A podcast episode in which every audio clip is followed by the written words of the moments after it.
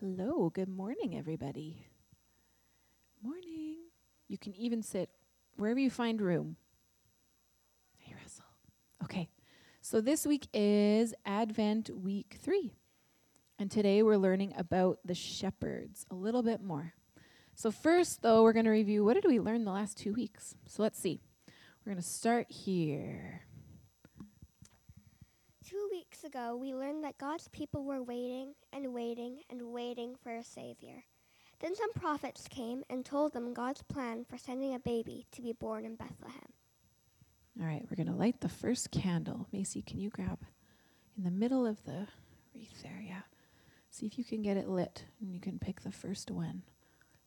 And I'll help you if that's a bit tricky. So last week, or two weeks ago, we were learning that God's people were waiting and waiting and we learned that God's people waited for the promise to come true. So let's say that together. God's people waited for the promise to come true. Like Alistair was saying, they were waiting and waiting and waiting. God, are you going to do what you said you were going to do? All right. And then last week, what did we talk about? Last week, we learned that God sent angels to Mary and Joseph telling them about the baby that Mary was going to have. The, the baby named Jesus. Okay, so that was last week. We need to light one more candle, Macy. God sent angels to talk to Mary and Joseph and tell them about this baby that was coming. So while Macy lights that, let's see if we can say this part together. I'll say it and then we'll all say it together. God's promise came true through Jesus. Let's try together. God's promise came true through Jesus. Yeah, you're right. Okay, so today we're going to start about the shepherds. So let's see what Luke 2, verses 8 to 14. And there were shepherds living out in the fields nearby, keeping watch over their flocks at night. And the angel of the Lord appeared to them and the glory of the Lord shone around them, and they were terrified. But the angel said to them, Do not be afraid. I bring you good news that will cause great joy for all the people. Today in the town of David, a Savior has been born to you. He is the Messiah, the Lord. This will be a, sign to you. You will find a baby wrapped in cloths and lying in a manger. Suddenly, a great company of the heavenly host appeared with the angel, praising God and saying, Glory to God in the highest heaven, and on earth, peace to those on whom his favor rests. Thanks, Macy. So there was one angel at first who made an announcement to the shepherds who were just minding their business, working, and then, after one angel, if that wasn't frightening enough and surprising and amazing, a whole company, that means a huge crowd, a huge group of angels filled the sky and started singing together. I think that was a very memorable day. What do you think? Yeah. Okay, so let's close our eyes for a minute. Good job. Have a little rest. Maybe what the shepherds are doing, just chilling on the hill. How would you feel if suddenly there's a super bright light and you open your eyes and the whole sky is full of angels and they're talking to you? Yeah, scary, surprising, shocking. You think, Am I dreaming? Right? Okay, so we're going to pretend we're angels, and so are all the adults in the room. And we are going to see if we remember the first verse of Angels We Have Heard on High. What do you think? Because I don't know if you guys do. Okay, we're going to pretend we're the angels singing. That's where this song was, has come from, is from that happening. I'm going to need some help out there and try not to pick the wrong key to start. Here we go. We're going to go. Angels,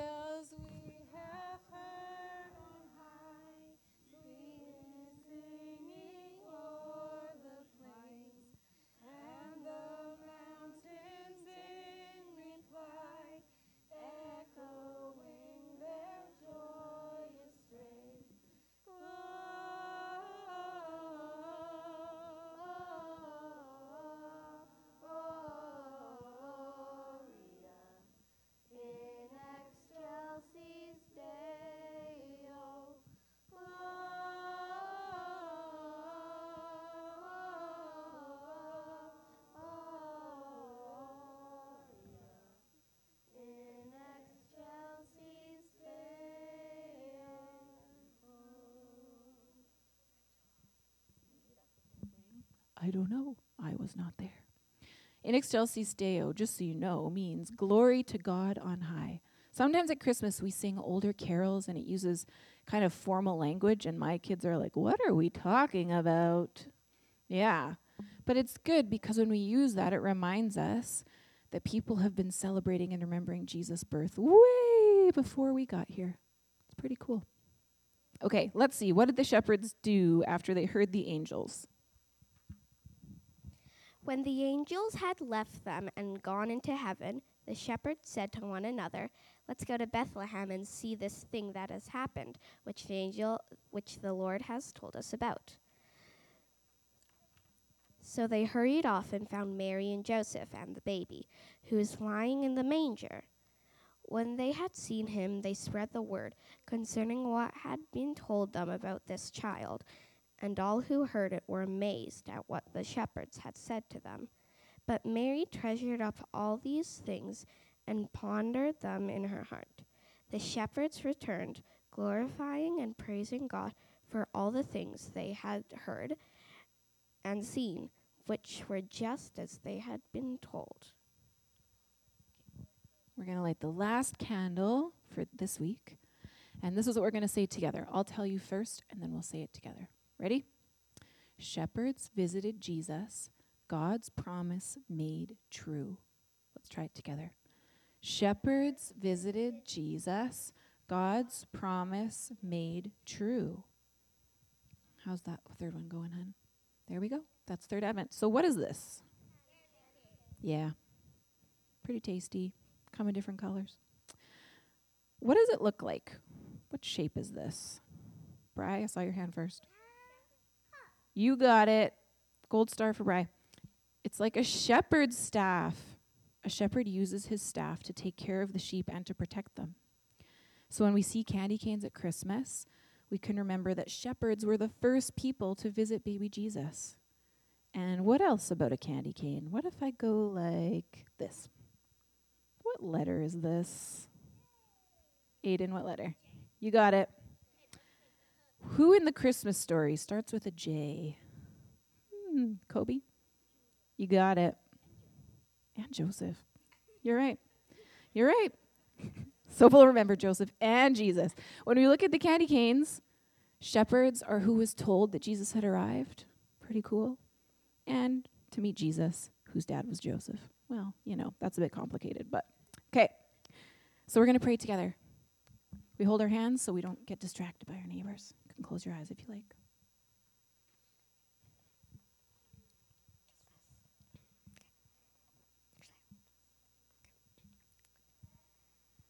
Thank you, Jesus, for being born to be our Savior. Thank you for letting shepherds be the first to meet you. Help us to meet you too this Christmas. Amen. Amen. Thanks, guys, for joining us. Now we're all going to go head to Kid Zone. I'll meet you back there.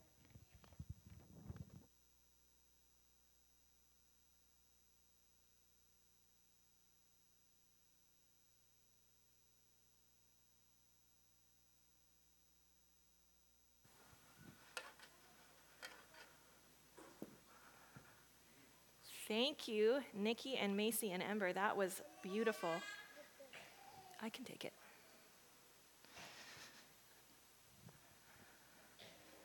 All right.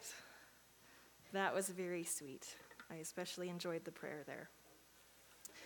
I don't know about you guys, but I had a bit of a hectic week this week. I was starting to feel like I was getting pulled in many directions. The classic Christmas as a mom, Christmas as a pastor, Christmas in the military. I had some unexpected uh, expectations start coming up there. And uh, yeah, it was feeling hectic. And then I started reading, reviewing the things we were going to be doing for Sunday, and I was reading through these Advent readings that the kids were going to be doing. And I got to that line the shepherds visited Jesus, God's promise made true.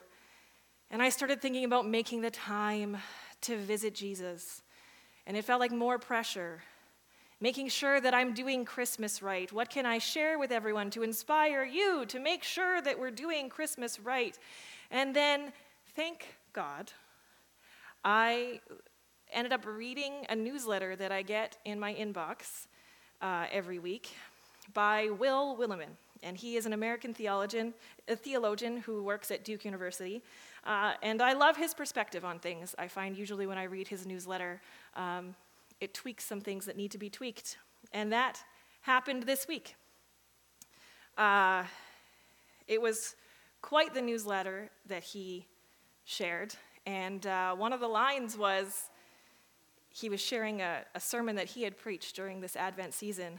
And he said, None of today's texts are about you. There is nothing in any of today's scriptures for you to think, feel, or do. And he acknowledged that not having something to do makes us uncomfortable because it requires humility. Last week, we had one of our elders, Josh, share with us. And um, he talked about a little bit of this. He talked about needing a Savior requires us to humble ourselves, to realize that it's not about our own work. It's not that we can become righteous enough. It's not that we can do enough things. It's admitting that we can't do it on our own and that we need help. And as I was reading this newsletter from Willimon, and I was considering this, and I went back and I was looking at the scriptures that the kids were going to read, and I was looking at the scriptures um, in something called the lectionary, I realized that for these shepherds, going to see Jesus was not about doing something, it was about witnessing something. They said, Let's go see what's happened.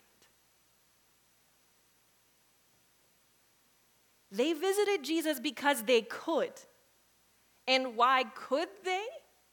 Because God had come into the world physically as a human. A Savior had been born. They were a people needing a Savior, and we are a people needing a Savior.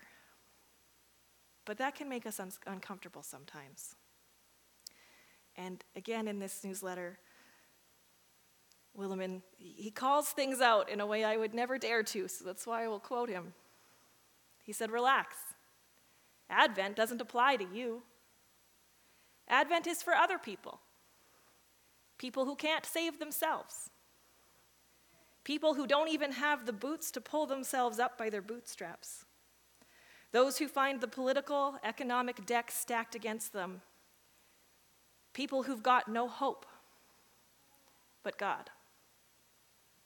I didn't have that quote up there, but it made me think of these verses that we have traditionally attributed to Jesus' first coming, people longing for him to, for a Savior, the Messiah to come, and then for us longing for what's going to happen when he comes. And those scriptures say things like this With this news, strengthen those who have tired hands, and encourage those who have weak knees. Say to those with fearful hearts, be strong and do not fear, for your God is coming to destroy your enemies. He is coming to save you. And when he comes, he will open the eyes of the blind and unplug the ears of the deaf. The lame will leap like a deer, and those who cannot speak will sing for joy. Springs will gush forth in the wilderness, and streams will water the wasteland. This kind of news is for people who have needs people who feel parched and thirsty in a world, in a life that makes them feel like dust.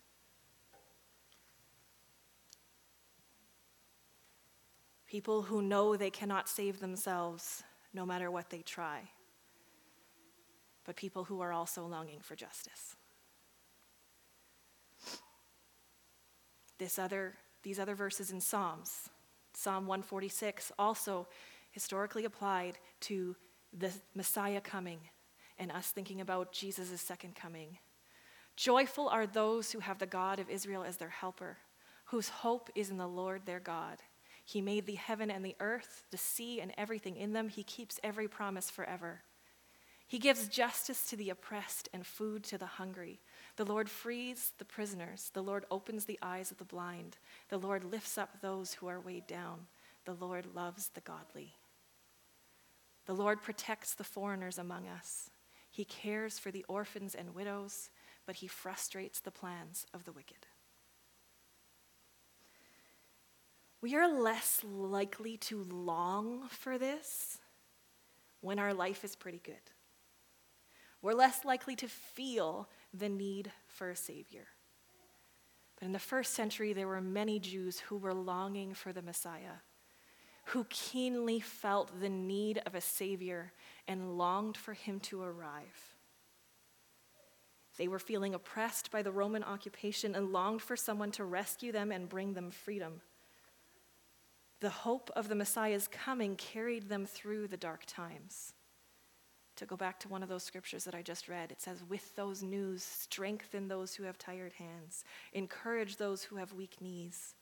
Your God is coming, He is coming to save you. The arrival of the Messiah, the Savior, was proof that their needs were seen, that they would be rescued. This is what the shepherds were going to witness. This is what had happened. I read another article this week, and it was in uh, the magazine Christianity Today, and it was talking about Elf on the Shelf. And I don't know if you know what Elf on the Shelf is, but it is something that I don't think it was around that much when I was a kid, but it seems to have exploded in popularity in the last 10 years. I remember it being a thing even when my daughter was just a baby. Um, and it's, it usually comes with this book, so you can buy this book that has this story in it, and it has this little elf. And the elf is supposed to be helping with Santa's work. And so he watches the kids to make sure that they are being good and they are not being bad, and he reports back to Santa to let Santa know so that Santa knows whether the kids deserve presents. And this was a fascinating article that talked about Elf on the Shelf, and then it expanded into studies of religions in, that have a God that watches, that sees whether you are doing the right thing. And having that would actually make societies um, they would tend to work better. They had to worry a little, less about justice because people were like, okay, God is watching. We must be careful. But the reason I loved this article is because then he went to the Bible and he talked about not a God who watches, but a God who sees. And he brings up the story of Hagar.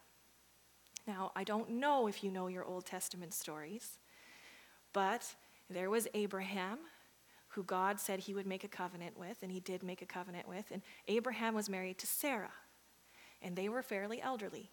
But God promised that Abraham was going to have many descendants. And years went by, and Sarah was not having babies. So she decided to take matters into her own hands and say, Here's what we're going to do. You need descendants. You're not having descendants. We're going to take my handmaiden, and she's going to carry babies for you. Which, I mean, if HR departments worked back then, there would be serious problems with this. But Hagar became one of Abraham's wives, and she did end up becoming pregnant. When she did become pregnant, Sarah well, they started having contentious issues because it says that Hagar started having contempt because she was like, hey, I was able to do this thing that you couldn't do. I'm going to have a baby. And Sarah was not happy about this, and she ended up treating her horribly. So Hagar ran, ran away.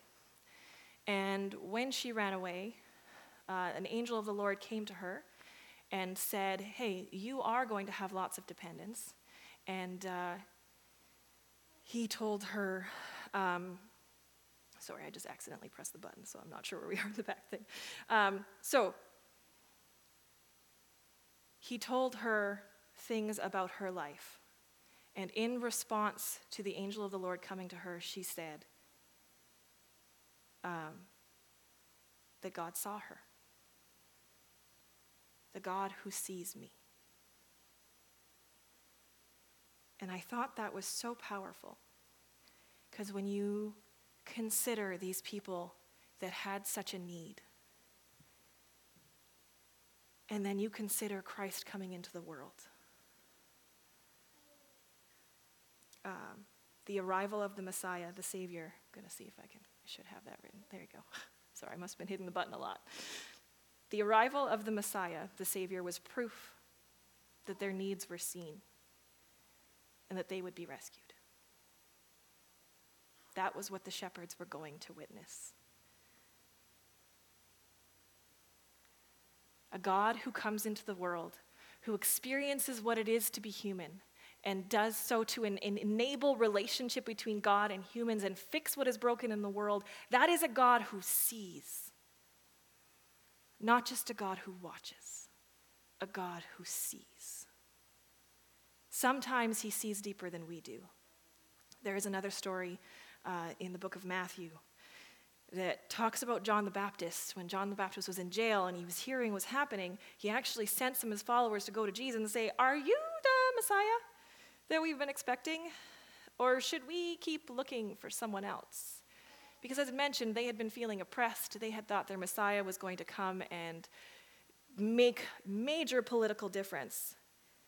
Um, and then they were trying to understand what was happening. So we don't always understand what God is doing.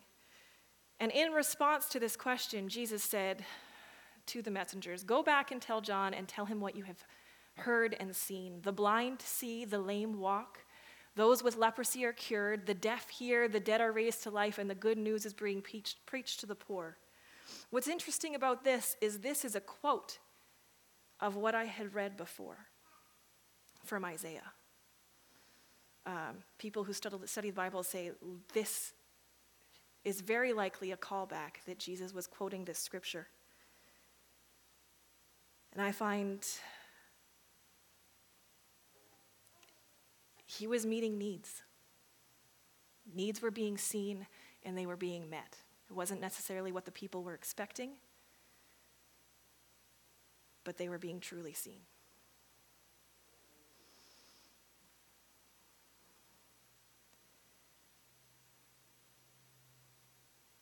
The needs were being met in a way that revealed that Jesus knew what the true needs were. Now, commentators uh, will point out that these lists probably didn't mean only physical needs. When I read the commentary on Isaiah, they say, and they make some very good arguments for there's probably some spiritual stuff that they are also talking about, that God is going to meet those needs as well. But when you look at the way that Jesus was talking, he was talking about real physical things that were being addressed as well. And this is the point where I would love to have everyone get up and share their own stories about needs that have been met, physical or spiritual, because I know many of us have them. And I know I personally have felt seen in some dark times. But not only that, I have felt inspired to see others. I do it terribly imperfectly. I want to improve but knowing that I have a God who sees. It gives me my North Star, my guiding principle. And when I consider Advent, I consider the story of Jesus coming into the world. And I'm called out by theologians, by Will Willimon who says there's nothing for me to do in those scriptures. I know there's nothing for me to do in those scriptures, it's just something for me to witness and be changed by.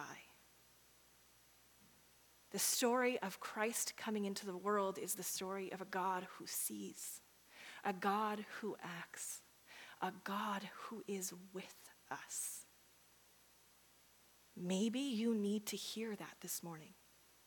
Maybe you desperately need to know that you aren't alone against the things that you are facing. Maybe you have been without hope, and hearing that God is your helper and your hope gives you much joy, like that psalm says. I would encourage you to not let pride get in your way.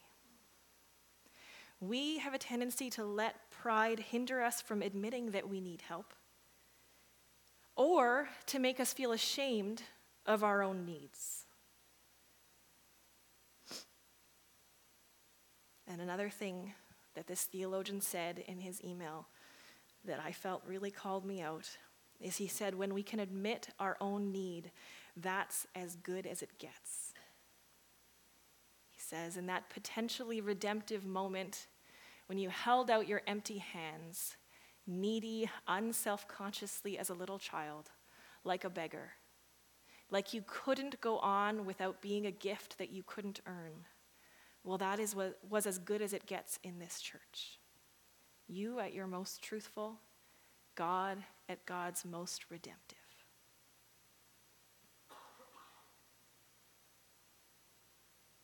There is a range of needs in the world physical and spiritual. And I truly believe that God wants to meet them all. We don't need to hide our need from ourselves or from others. Like I said, you may not be feeling the need as much personally this morning. And while there are times that we must acknowledge that we can't do it on our own, that we aren't enough, as I quoted earlier, Advent is for those who can't save themselves, people who don't even have the boots to pull themselves up by their bootstraps, who find the political or economic or just the life deck, deck stacked against them people who don't have hope but in God.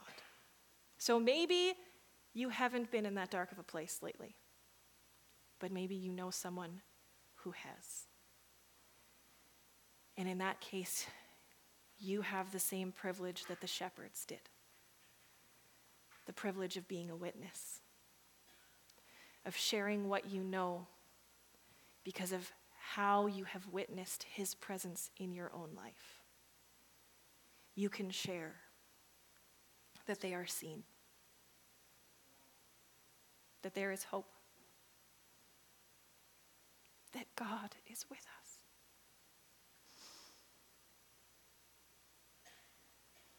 That is what I have to share this morning, and I would like to close in prayer. And then I would encourage you to um, connect with each other, greet with each other, uh, greet each other, uh, catch up. God, thank you for what you have done for us. Thank you that you are not just a God who watches, but a God who sees. Thank you that you are God who came into the world physically to be with us, to know us. As we continue in this season of Christmas and of Advent, May we be witnesses. May we not feel like there is something that we need to achieve. May we know that this is just something that we receive. May we feel seen. May we know there is hope. May we know that you are with us. And may our lives spread that to others who may also need to know those things. I pray this in Jesus' name. Amen.